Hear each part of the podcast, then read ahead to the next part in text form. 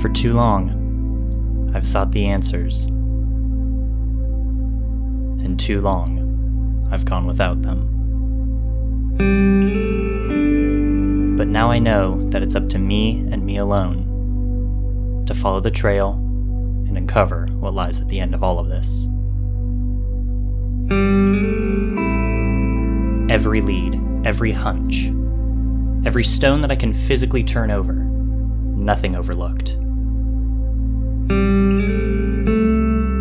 Until I can finally determine why a burger would close down a Whataburger. Come with me as I investigate, once and for all, the closing of the local Whataburger.